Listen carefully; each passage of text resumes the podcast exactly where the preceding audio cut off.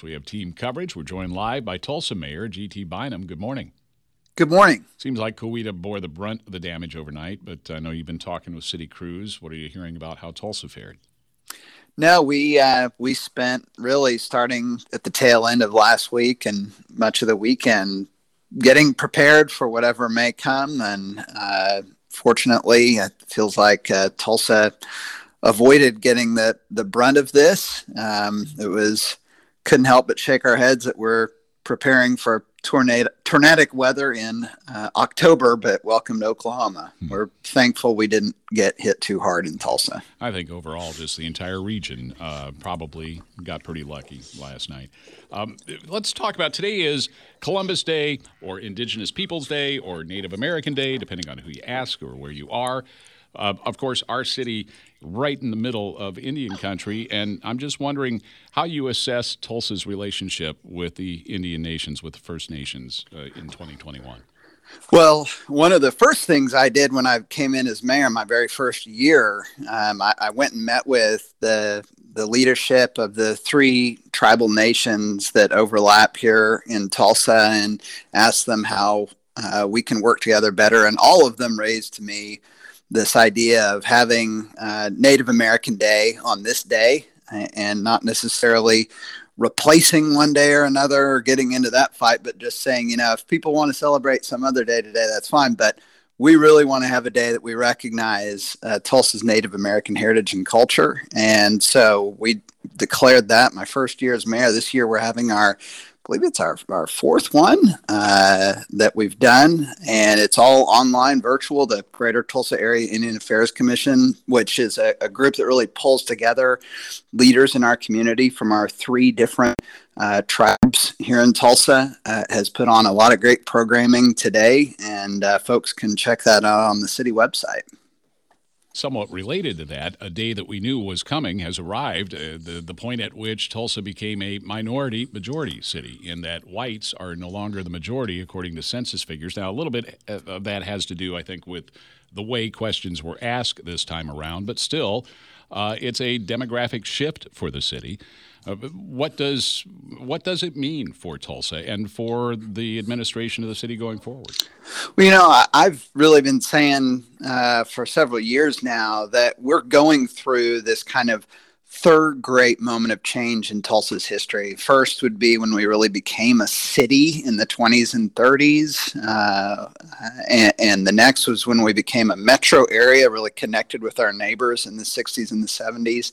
And now we're going through this moment of change where we're becoming a global city. Uh, and, you know, if you look at any um, 10 year period of time over the last couple decades, you would see that if it weren't for the growth eh, of the Hispanic community in Tulsa, we would have lost population here. The, the reality is that the Hispanic community and then also our immigrant communities, those are both driving uh, population growth here in Tulsa. And, and we want this to be the most welcoming city it can be. And so, uh, one of the initiatives that that I, my administration launched early on, and, and it has been one of my favorite things that we do is this program called the New Tulsans Initiative, uh, where we really try to make Tulsa the, the, a city that lives up to the expectations that people would place on a city to leave their homeland because they view Tulsa as this beacon of freedom mm. and opportunity. Uh, and we we host citizenship ceremonies every single month.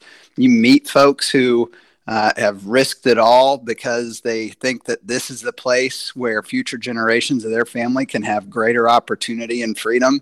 It, it makes you so proud of our country and our city. And so you see that reflected in these census numbers. And, and I'm proud of the way Tulsa ha- has welcomed uh, so many people from around the, the world, including now uh, the, the work that, that we're doing to welcome mm. Afghan refugees who are on their way to Tulsa, who in a very similar way uh, have, are you know they're they're coming here because they risk so much to assist the United States uh, in, in, years past, and and we want them and their families to be safe and we want to welcome here in Tulsa. You know, in fact, we as a station have contacted uh, Catholic Charities to see how we can help. Uh, the last time we talked, I think the first family was probably just arriving. Uh, when do you expect the bulk of them to get here? You know that that's a real challenge uh, in the discussions I've had with folks uh, at the State Department and at Catholic Charities. We we get about a 24 hour heads up notice here, wow. and, and the reason is you know, folks don't just leave Afghanistan and fly straight to Tulsa. They're going to facilities where they stay in quarantine to be monitored uh, for health, make sure that they are in good health and, and don't have any uh, any contagious illnesses that could be brought into uh, our community. And so they make sure they're very healthy, do any background checks that need to be done.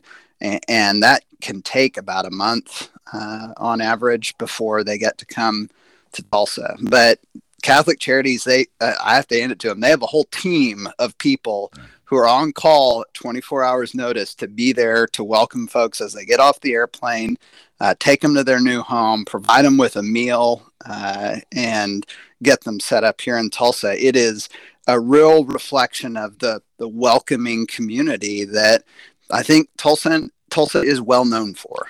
You're going to go just a little bit long because I promised folks I would get into this uh, the PSO franchise agreement. Uh, your the PSO had like a 25 year contract with the city. It comes due next year, I believe, in July, and you're negotiating the new deal right now, under which you want to charge a little bit more to PSO for that franchise so that you can do what? So the the main thing that we've recognized is, and, and, by the way, so we charge a franchise fee so that they can use the rights of way that the city uh, maintains throughout our community to provide their their service and their system, right. and we want to increase their their rate by one percent. With that one percent going to burying lines across the city and also maintaining our highway light system. When I came in as mayor, 93% of our highway lights were out. And it was because we had no dedicated funding, no dedicated crews to maintain them. So, yeah, people stealing wire out of those lights, as you and I have discussed many times. You had people uh, hitting a light in a traffic accident and knocking out a whole system, and it would just be left out for months at a time. And so we other cities they have a dedicated fund to fund those lights. And then also when we're doing street work like we're going to do uh, peoria between admiral and 51st here over the next several years. Well as we're doing that street work we want to be able to tell pso hey go ahead and bury your lines along this street and we will use this fund to cover the cost difference between just moving the lines and leaving them above ground and putting them underground uh, it, it is it, you talked earlier about storms coming through and uh, of course for us the, the real challenge is what it does from a, a, power reliability standpoint as we saw during the polar vortex last year.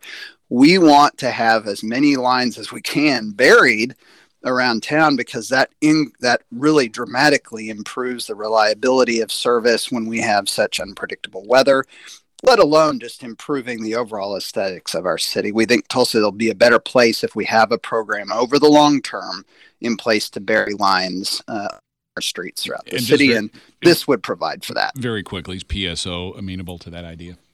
Oh yeah, no, that they're supportive, and so the way this works, I mean, we we have. Uh, worked out my administration's worked out an agreement with PSO working with the city council the city council will then vote uh, on that agreement here in the next few weeks uh, to send it to a vote of the people if the council is on board with it. And if that happens, then the, the citizens of Tulsa will get a chance to, to vote on this, yay or nay, uh, uh in, in the early part of 2022. Mayor Bynum, have a good week.